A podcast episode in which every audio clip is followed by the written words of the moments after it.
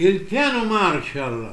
Nell'immediato dopoguerra gli americani vararono un piano per la ripresa europea di portata storica in favore dei popoli europei maggiormente colpiti dalla guerra, più comunemente conosciuto come Piano Marshall, dal nome dell'allora segretario di Stato Giorgio Marshall.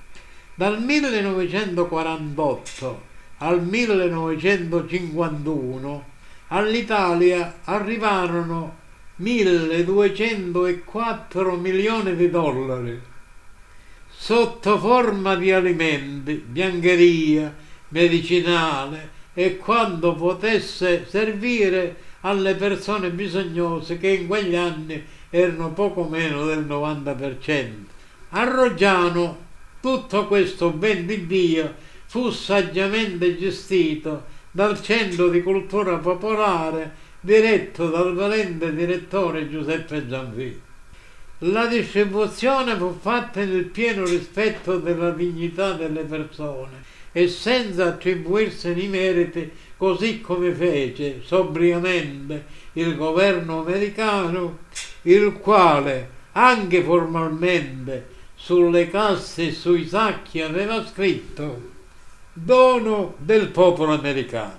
Le iniziative degli americani per lenire le dolorose condizioni del popolo italiano a causa della seconda guerra mondiale furono diverse e fra queste ricordo quella di coinvolgere in questa gara di solidarietà anche i parenti degli italiani che erano emigrati in America.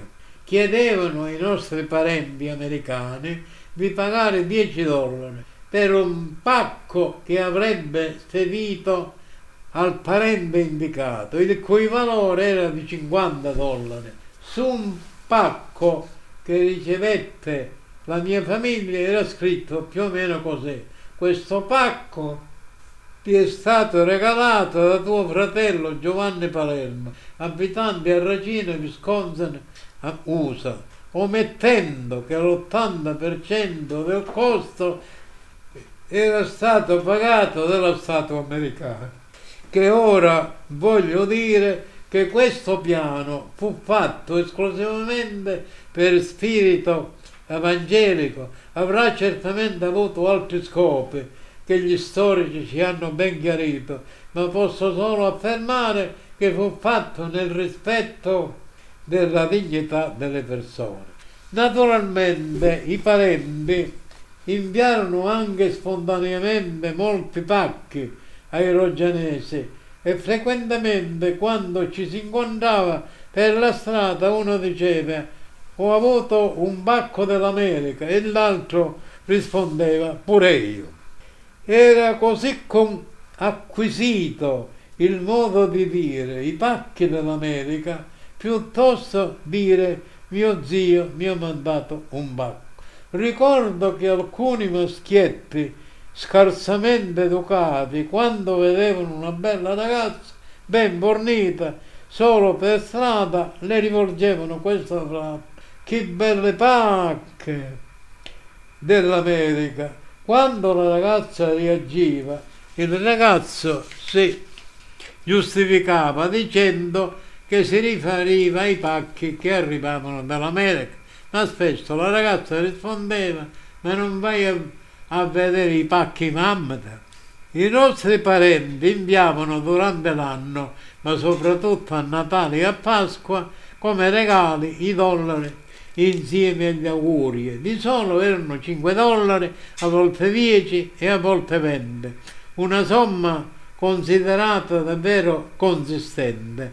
Era consuetudine non essendoci la banca a Rogliano, di andarla a cambiare il negozio. Il negoziante successivamente li cambiava ad una banca a Cosenza o se erano molti a Napoli dove c'era un cambio più favorevole.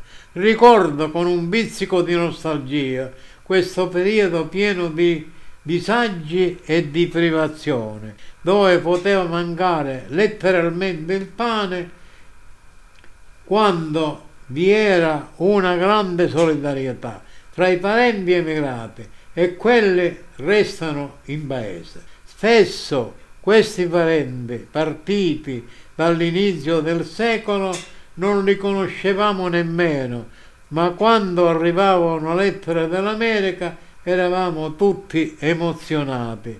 La lettera si apriva dolcemente, si leggeva e si ascoltava con commozione, poi si rileggeva ancora e poi si conservava accuratamente. Non avevamo ancora scoperto il cestino e buttare una lettera del fratello, dello zio, del figlio. Era come per il credente buttare un'immagine sacra nella spazzatura. Era anche un periodo in cui si rispondeva a tutte le lettere come doveva, ma con gioia.